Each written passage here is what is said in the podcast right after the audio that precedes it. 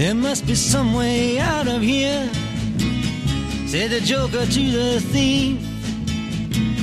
There's too much confusion, I can't get no relief.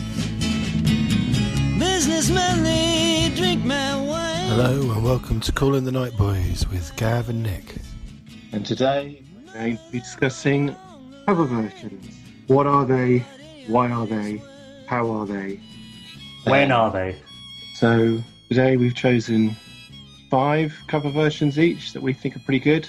I'm not sure whether mine, any of mine, are better than the original versions. Oh, we'll come to that.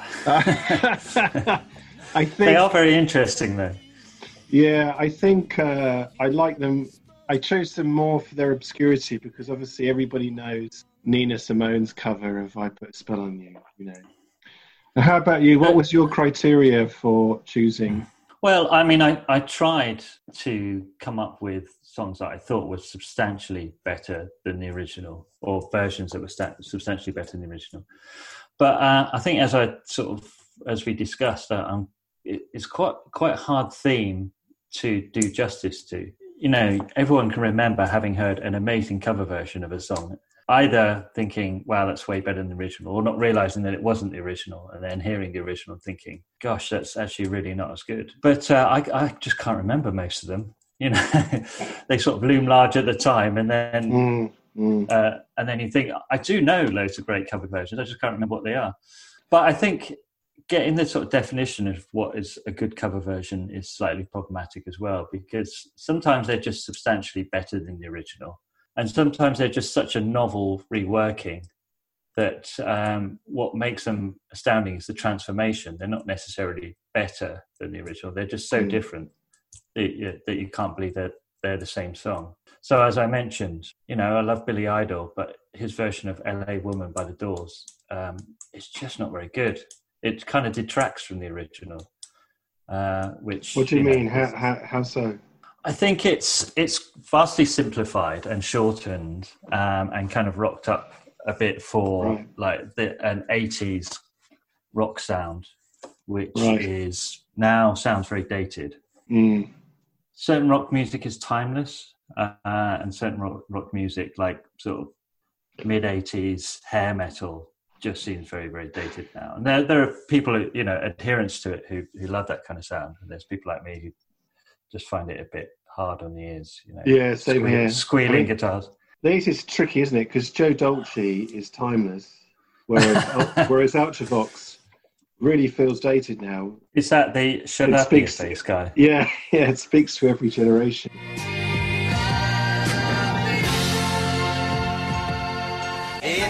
So bad. It's a nicer place. I shut up your face. Mwah! Yeah, the shit comic song uh, is kind of timeless, isn't it? Although you don't see so much of it nowadays, I don't think. No, I'm just going to say there's there's a sort of middle ground as well, which is cover versions that are just so alike to the original. You wonder why people even bothered. Uh, I think Sleeper back in the '90s did a cover of a Blondie song, uh, Atomic, I think it was, right. which just wasn't very different at all. Yeah, The sling, the singing wasn't quite as good, but other than that, it was identical. and saying you could imagine that they would play that live and it would go down well. But if you're not going to do anything to the song in the studio, it's like, what's the point?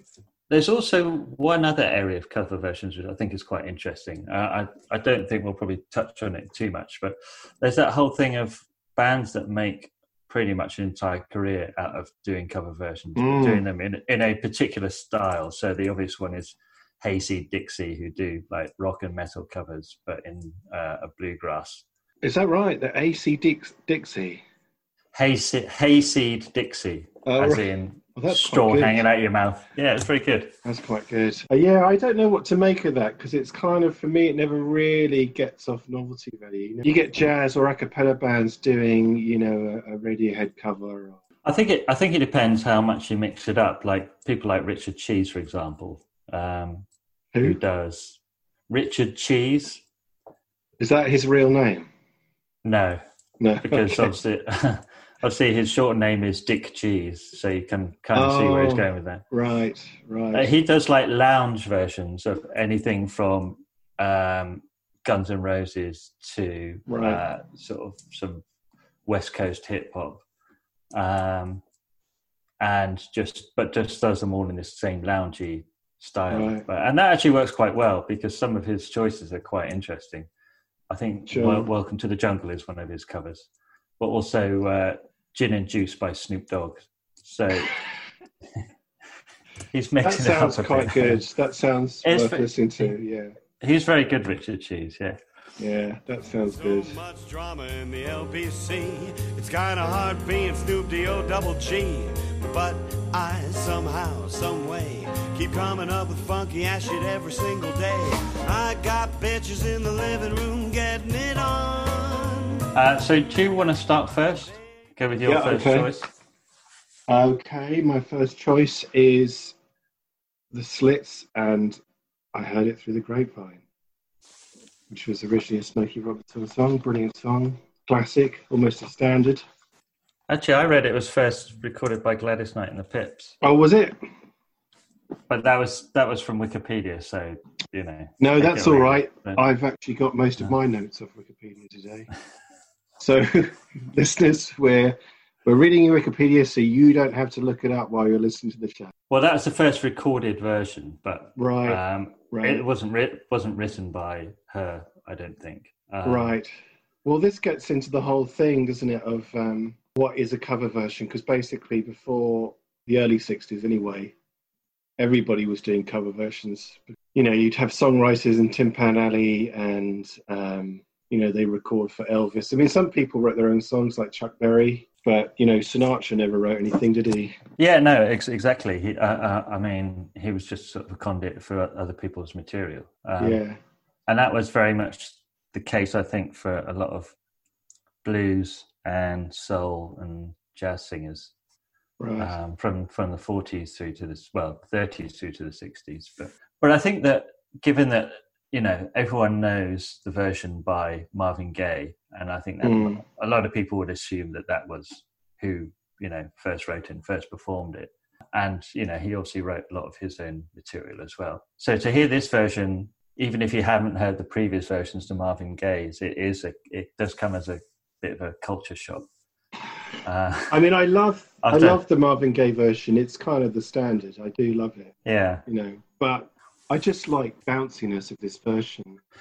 that's that's what I kind of the first thing I wrote about it is it's much more um, kind of upbeat. It's not necessarily more cheery, but it, it's just a it's up tempo, I guess, reggae, rock steady sort of sound to it.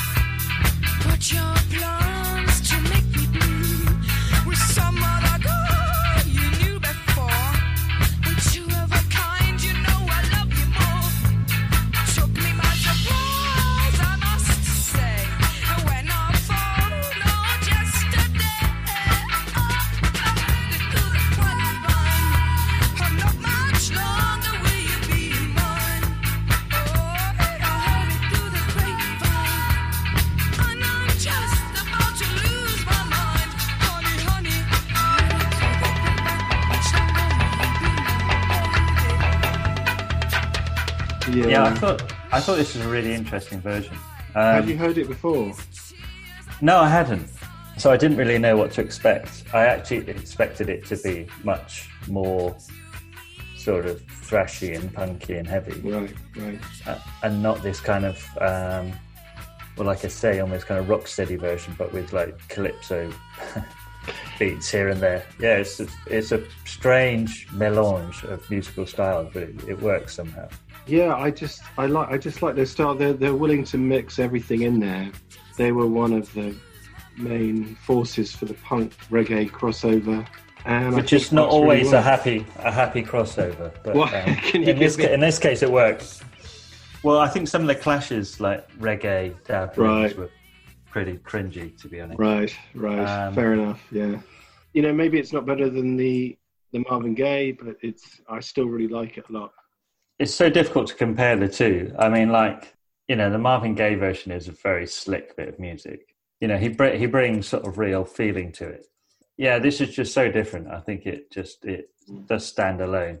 It's not very emotional. It's more someone dancing away their troubles. I think. Yeah, You know, it's not one that if you actually have been two times by your partner, you probably wouldn't want to listen to the Slits version. You want to listen to the Marvin Gaye version with maybe you would though.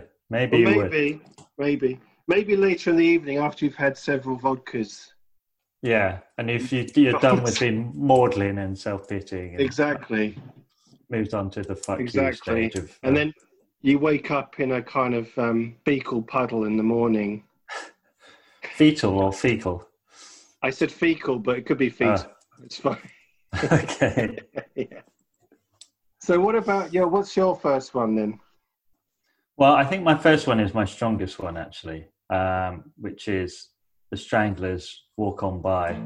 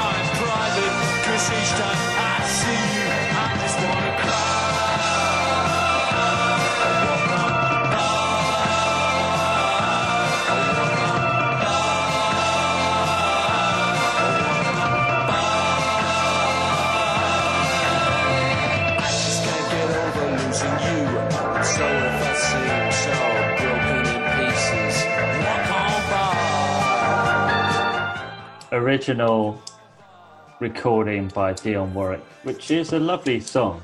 I just think the Stranglers version is much more dramatic, it's very intense, slightly menacing with that kind of driving bass line.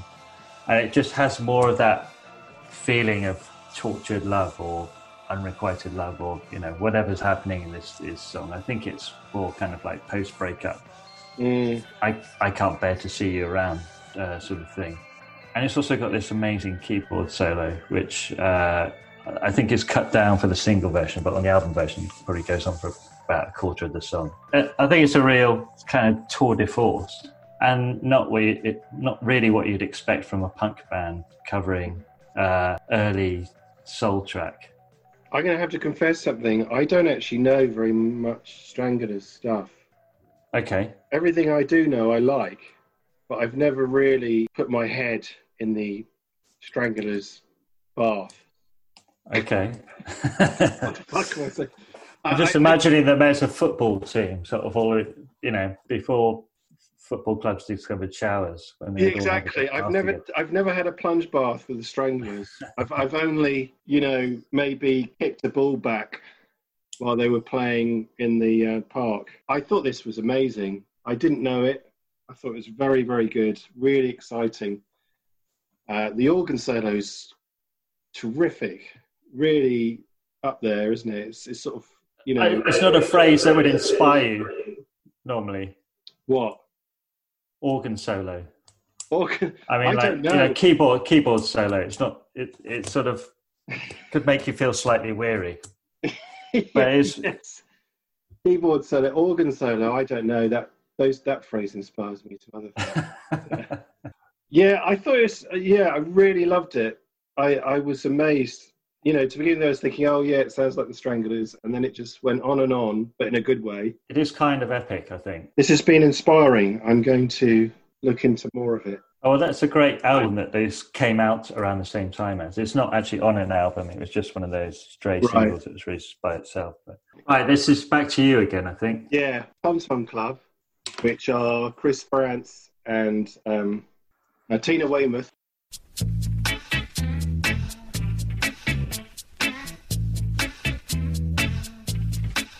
When the sun beats down and burns the tar up on the roof, and your shoes get so hot, you wish your tired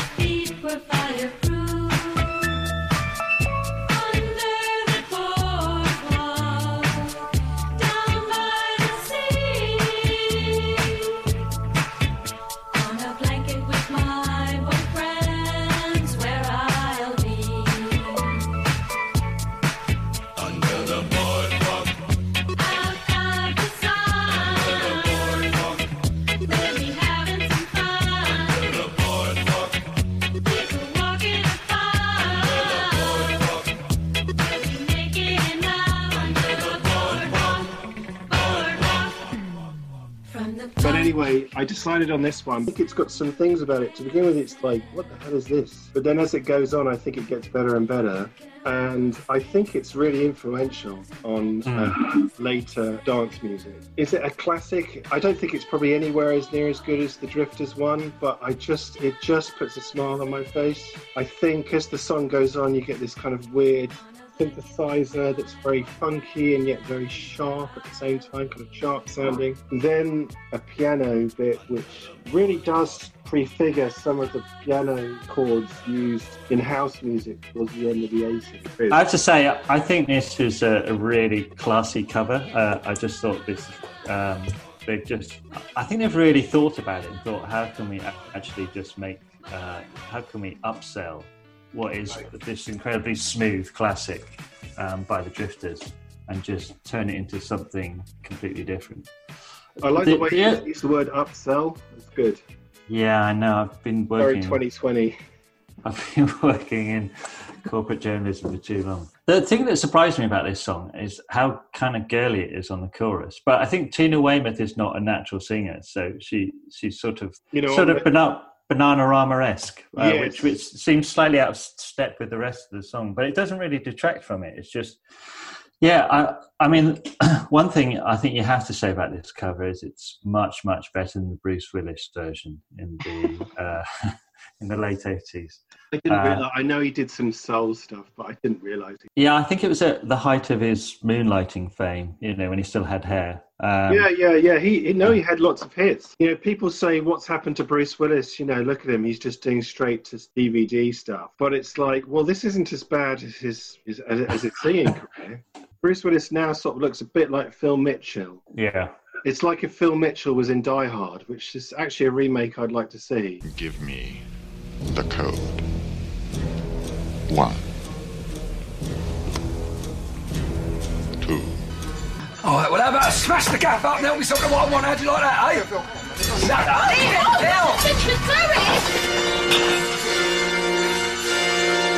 So my next track is "Viva Las Vegas" by the Dead Kennedys, rather than the Ah. Elvis original.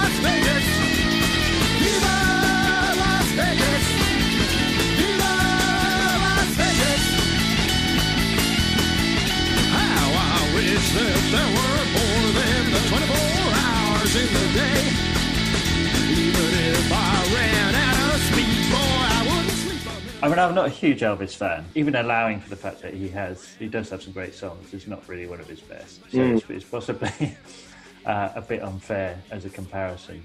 But it's just one of those classic kind of cheesy songs that's written for one of his movies, as far as I Mm. For a start, it's a kind of it's a slightly odd song because it's trying to glamorize the, the sort of like the sleaze of Vegas, uh, gambling capital built in the middle of the desert for no other reason than to part idiots from their money. So the, the Kennedys version, I think, is playing up more of that side of thing. But I just like the fact that it sort of keeps the spirit of the original, but like with all Dead Kennedys things, it's got this kind of political edge to it. And he actually changes uh, some of the lyric. There's a line about Elvis saying about how I wish that we're than the 24 hours in the day because he wants to stay up all night gambling. The singer's added in the phrase, even if I ran out of speed, boy, I wouldn't sleep a minute of the way. Just sort of referencing the fact that obviously Elvis was like a massive caner of uppers and downers. Yeah, he loved he loved that stuff. Yeah. There's another line later on about Lady Luck's with me, the dice stay hot, got coke up my nose to dry away the snot,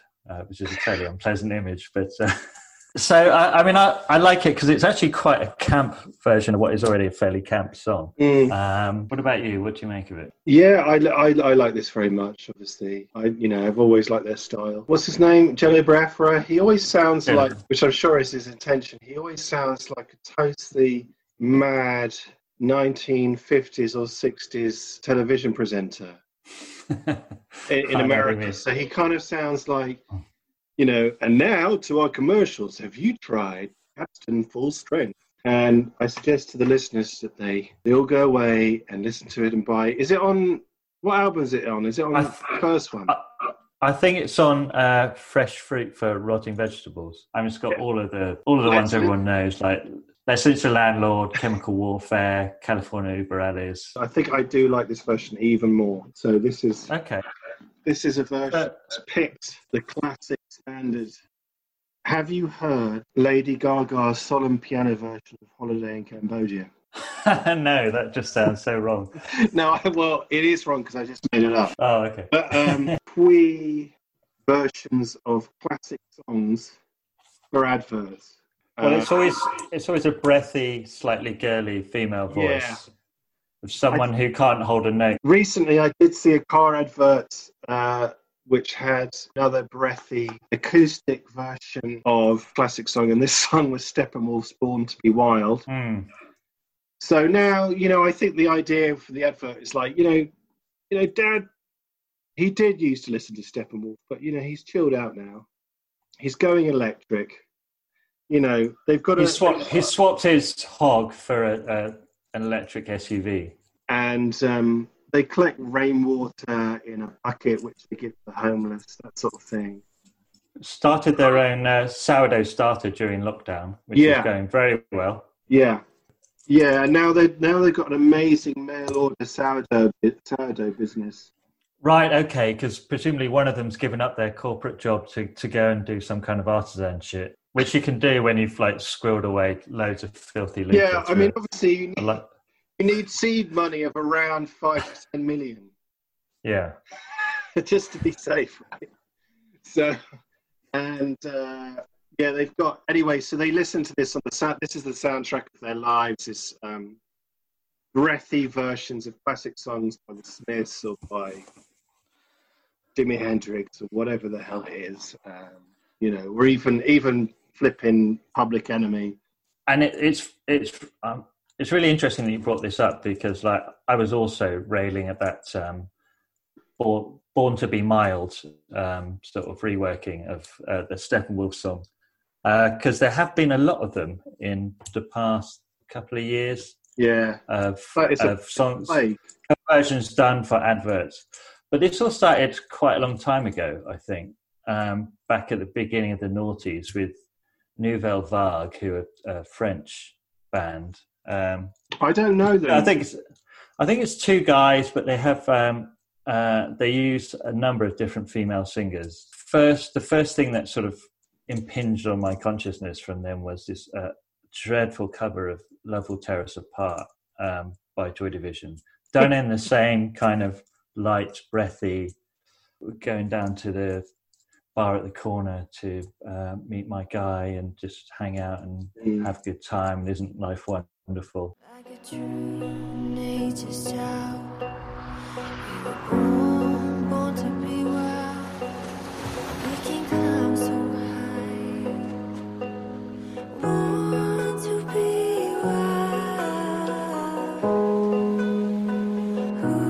wild. Fuck off!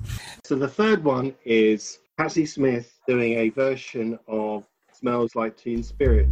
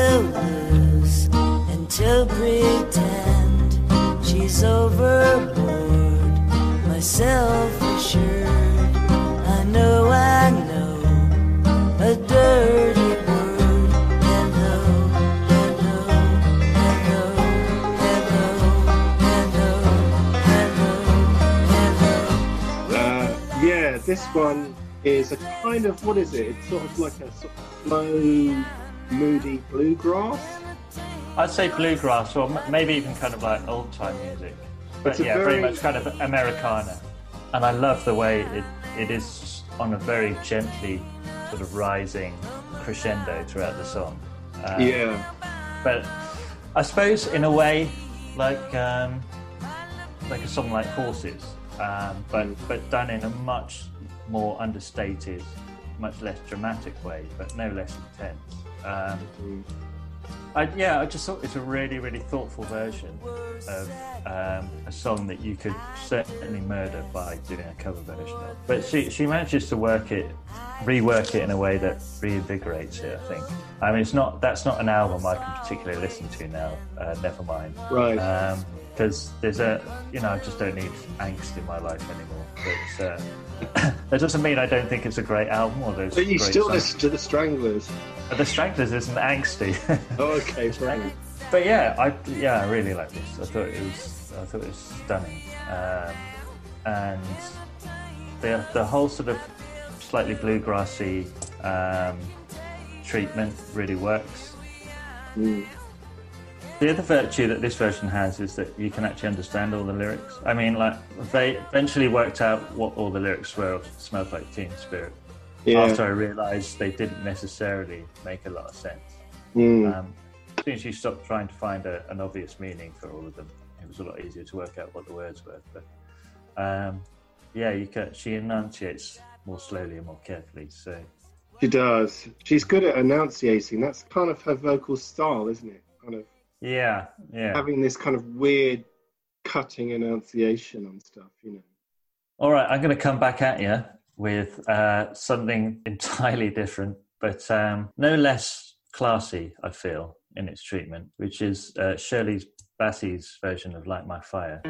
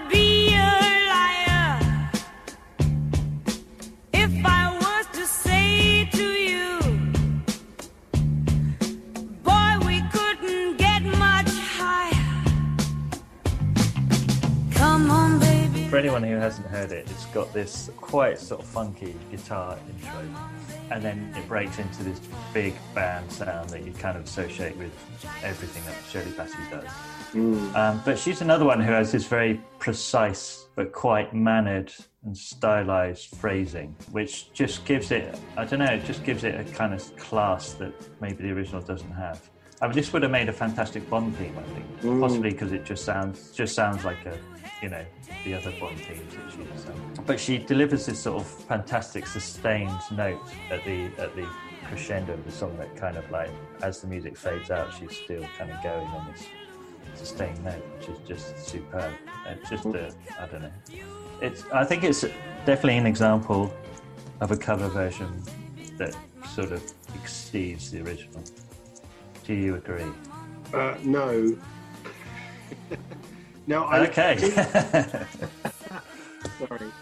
I do think it's very oh, good. great. I do think it's very good. I don't think it sees the original, like the other ones, apart from um, Viva Las Vegas. I think it's as good as the original. It's it's it's its own thing, and I love it. But you know, I like pomposity. I think I mentioned this in the last podcast. I like the pomposity of the Doors and how silly they are. Well, so do I, but I, I don't think this is actually a classic Doors song. I think it's one of the less pompous and sort of slightly more um, light-hearted. I mean, it wasn't written by Jim Morrison for a start. was so it not? No. No, but all that organ at the beginning, you know, the kind of baroque organ at the beginning of the original. I mean, it's it's you know, which they even have in the cut down seven inch version. You know, it it's charmingly ridiculous, and yeah, you know, come on, you want to light your fire. And I think the other thing is is that the the original one um, is a bit dirty. He's basically trying, you know, he's quite saucy, whereas this one is sort of more romantic in a way, even though it's kind of sung at quite a loud volume or whatever.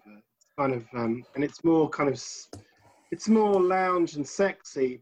But, um, Jim Morrison's version singing is, um, I can imagine it happening on a beach in Southern California, Uh huh. and he's he's already been through several people that night, men and women, and now he's he's you know what I mean.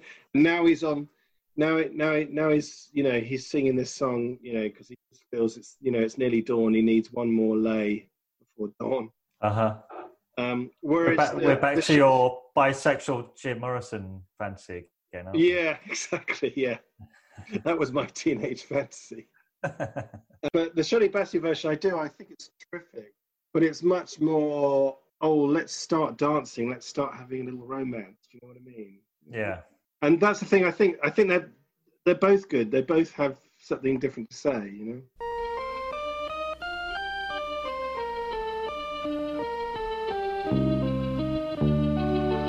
I put a spell on you.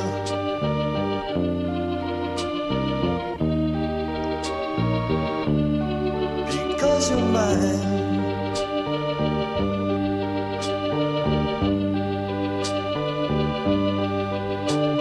Better stop the things that you do.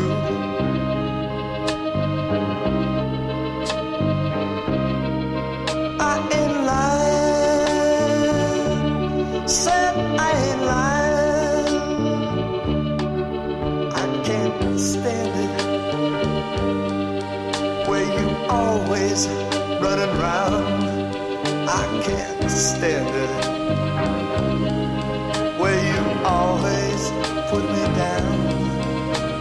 I put a spell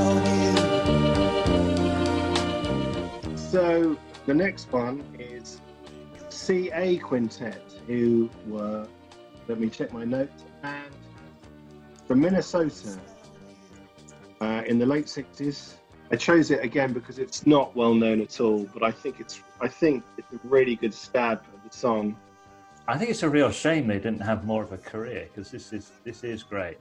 Mm. I mean, on on the sort of original, I'd totally forgotten that Nina Simone covered this, but as soon as you said that, I could instantly hear it inside my head because I think the Screaming Jay Hawkins original just looms so large. Yeah, what I mean, what I like about this is, as you say, it it kind of focused a bit more on the tender emotions and the intensity of the emotions. Um, but it's also just a brilliant bit of psychedelia. Uh, I love the sort of psychedelic uh, keyboard sound, Mm. classic bit of mid 60s psychedelic rock.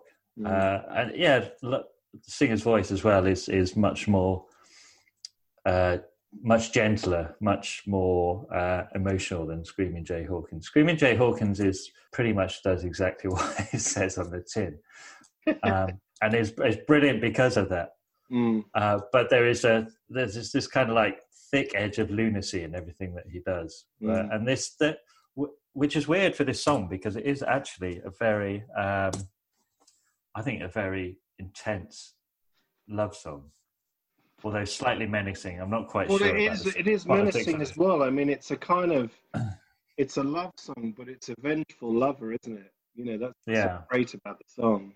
I think this comes back to the ear- earlier problem you identified, though. Is this better than the original? I don't know if it is, but it's good. It's a worthy cover version. Yeah, It doesn't, you know ecl- what? it doesn't I- eclipse the original, but um, it, it's. I'm going to stick my neck alone. out and say I don't like the original as much as maybe not the CA quintet, but as much as the um, Simone and Creedence versions. That's that's fair enough. I think. I think those I think those versions really top the original. The, the original is great fun, You can't really go wrong with Nina Simone, can you? But it's kind of, I just think both of those bands, and I think the CA Quintet to some extent, do something a bit special with it, you know. Uh, The thing is, that, I mean, I obviously have heard the Nina Simone version um, many times because it is it's not ubiquitous, but it's it, it is quite prominent. I just forget that it's a Screaming Jay Hawkins song, and then when I hear the Screaming Jay Hawkins song, I forget that like that Nina Simone and other people. but isn't covered it. that, but that's great, isn't it? I mean, isn't it that? Yeah, yeah. You know, I mean, it's a bit like the Stranglers song, Walk On By. Yeah. You could maybe imagine that this wasn't a Ba- Bacharach song, you know, and that's well, when, great. when, when I was a kid, I was fairly ignorant of uh, sort of 60s soul. Um, Yeah, I didn't know anything. Soul and later other, you know, later iterations of, of Black American music. I, I, I just wasn't that clued up on it. So the fact that there was a picture of Dionne Warwick on the on the single for Mm. Stranglers version of um, Walk On By didn't really register with me.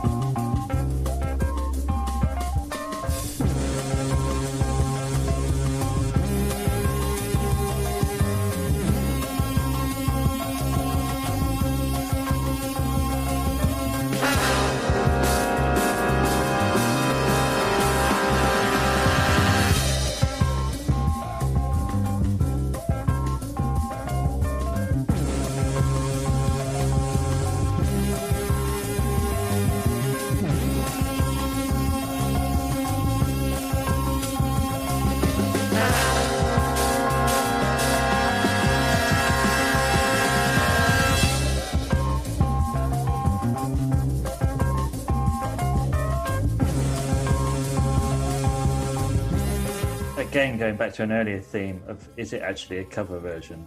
Um, because it's a version of um, an orchestral piece by Strauss uh, called Also Sprach Zarathustra which I think most people would know as or a lot of people would know as being the main theme to the film 2001 A Space Odyssey.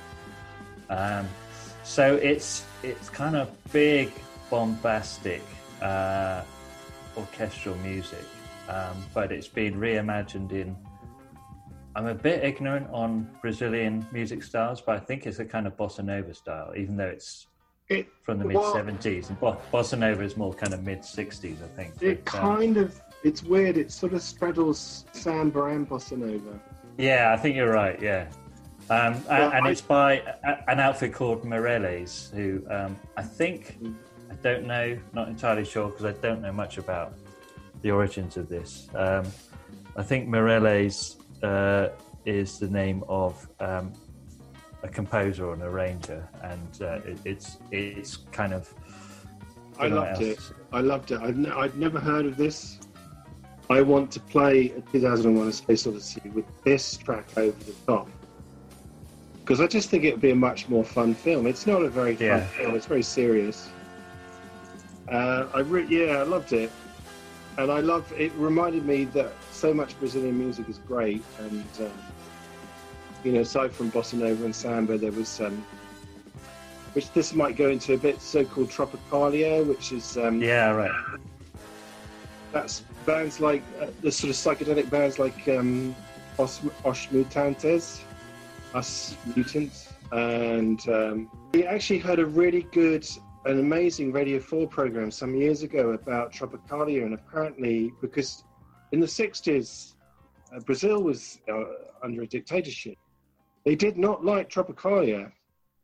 Right. They to destroy it. They didn't like, and this is kind of quite. It's almost like disco a bit. This song, even though it's kind of slightly before disco. And they, yeah, they did not like it. They thought it was, um, you know, irrational and um, against some kind of Brazilian values. And that's the thing. These people were threatened with execution. These Tropicalia bands, Right. which maybe M- was one of. I mean, they're not quite Tropicalia, but um, they're, you know, they're, it's that era. Mm. Um, Tell me about the Swingle sisters. Well- uh, sorry, swing. The sorry, I'll start again. Tell me about the Swingle singers. The Scissor Sisters. Yeah, the Scissor Sisters of Remember the them? 1960s. Yeah. Um, Oh, I do. I do. What happened to them? I don't know. They weren't so bad, were they? People really. No, they were, I thought they were all right. they were fine. Um, the Swingle Singers. Well, this was an album that a friend of mine had when we were kids, and he had it. When I say he had it, his parents had it, and we just loved it. We just thought it was terrific.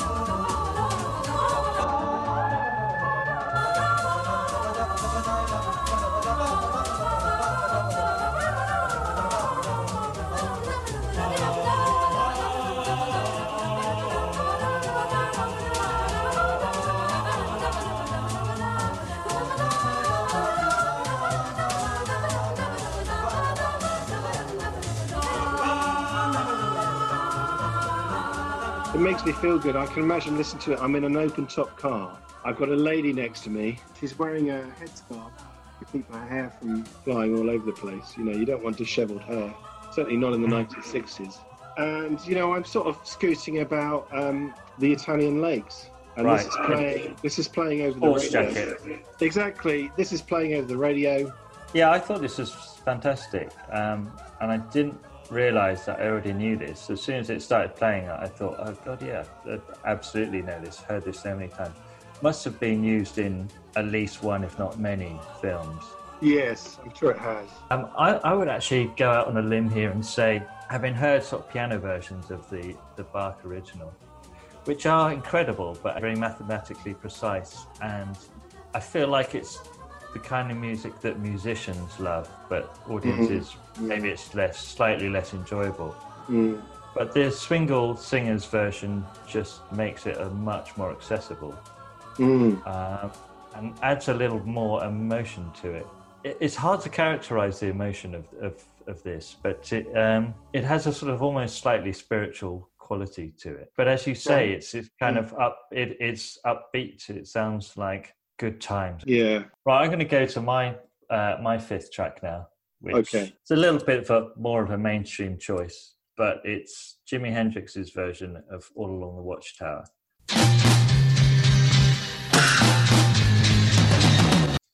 I didn't actually listen to this again before the podcast because I've been listening to a lot of Jimi, certainly the, the early part of this year, the end of last year.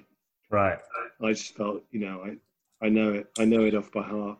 Well, what I did do is listen to the uh, Dylan's original, which, upon reflection, I think is actually a really great song. It is. It's Wow. great. It's really good. Yeah. But I think this just takes Jimi Hendrix's version just takes it to a new level.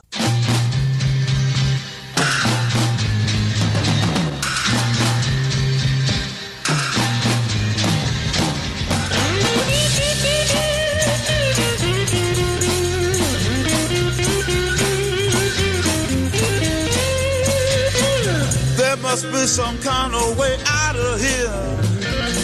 Said a joker to the thief. There's too much confusion. I can't get no relief. Businessman there, drink my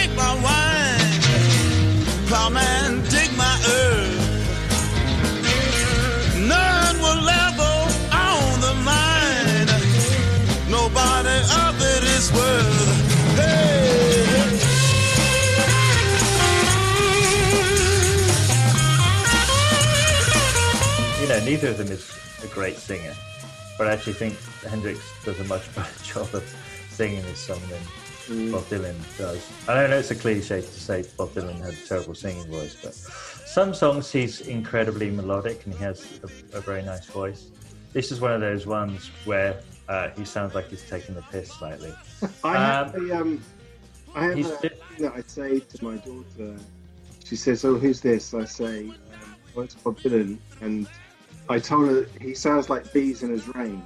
Bees in a drain. Yeah, bees in a drain. he does, yeah.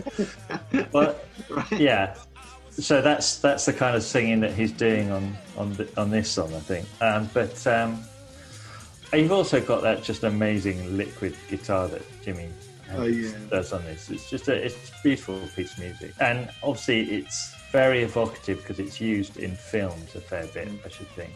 I think it gets used in uh, Withnail and I at some point. Yeah, it does. So it does does have that strong association with you know the late sixties. You know, even now when you hear those first few chords come on in the Jimi version, it just makes me excited.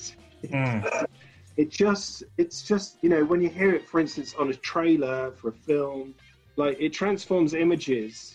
Uh, whereas, for instance, in um, the, um, you know, the, the famous scene in Goodfellas where some fridge doors are opened and it's got hanging corpses in, and there's, um, it has uh, the end of Layla by Eric Clapton. The boring bit of Layla.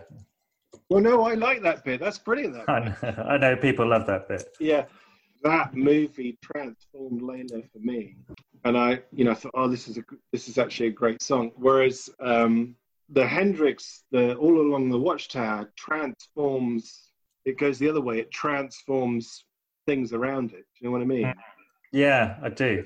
You To know? me, that that song makes the late sixties sound like the most exciting time ever. Yeah, Um, you can feel conflict in that song. Hmm. It's not like White Rabbit, uh, you know, which I think is a great song by uh, Jefferson Airplane, you know, but it's clearly, hey, you know, let's just chill out and take some drugs or whatever. This song is conflict. It's conflict. It's yearning. It's it, there's so much going on. I think. Yeah, I'm not sure when it was released and what the context was. Or it was 68 or 69. So basically, Yes. So it's the you know like the dark days of the uh, Vietnam War and basically, you know, MLK had been shot and shit was hitting the fan. You know. Hmm. What I find interesting about it as well is that it's, I mean, it's clearly of its time. You know, you, no, you wouldn't mistake this for a modern bit of music, but it No. doesn't ever sound dated. Um, no, not at all. No, absolutely. I think that's just a sign of a song that's been sort of taken out of time slightly. There's nothing about the instrumentation um, or the style of the song that you could sort of say this sounds really 60s. Bob Dylan have a great deal of influence on you at all? Yeah, mentally more so though than any other way.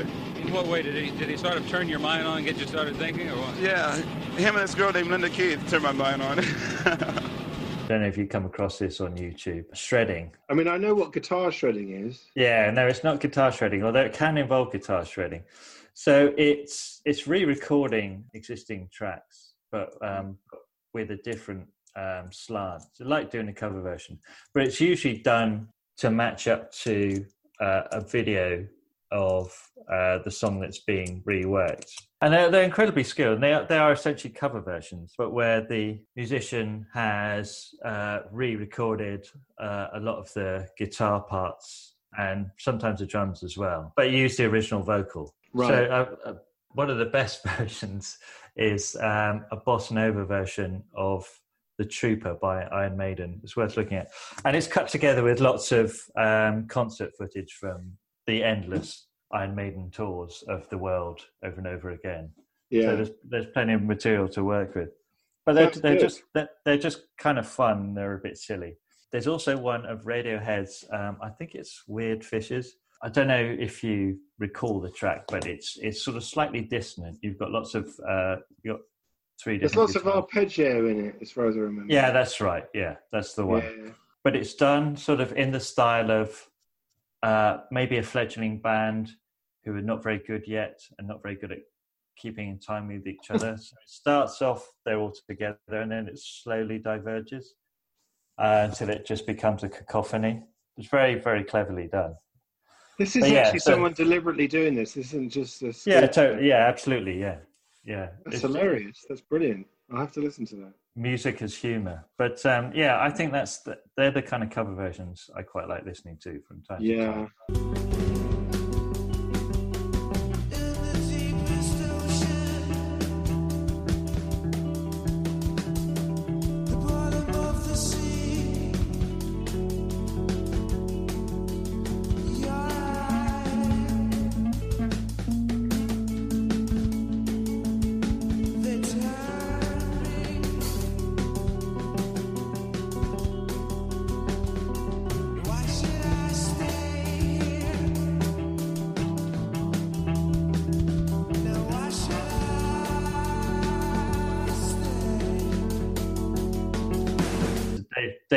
version of Waiting for the Man, um, or really? Waiting for My Man, uh, which I think is much better than the, the Velvet's version.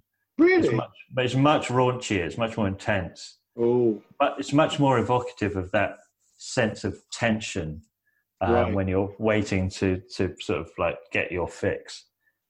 Okay. Whereas the, the Velvet Underground version is much more laid back and more sort of focused on the boredom, it seems, of waiting around. To... See, yeah, no, it's seek it out. It's a it's a great version. I, I kind of prefer it, and I do like the Velvet Underground. But he also does a version of "Let's Spend the Night Together."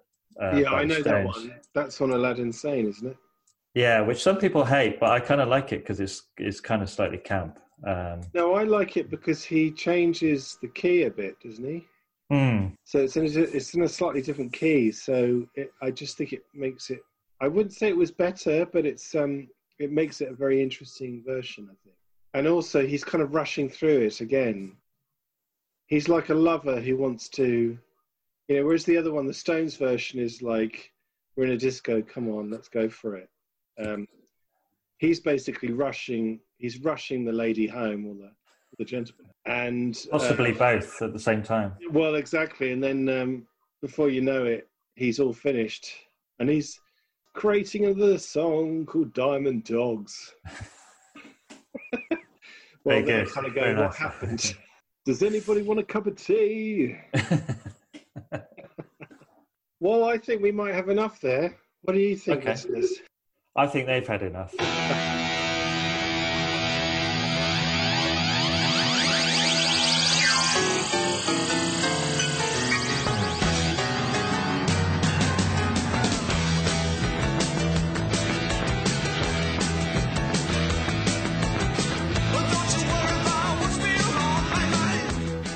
been listening to Call in the Night Boys with Gavin Nick, where we've been discussing our favourite cover versions.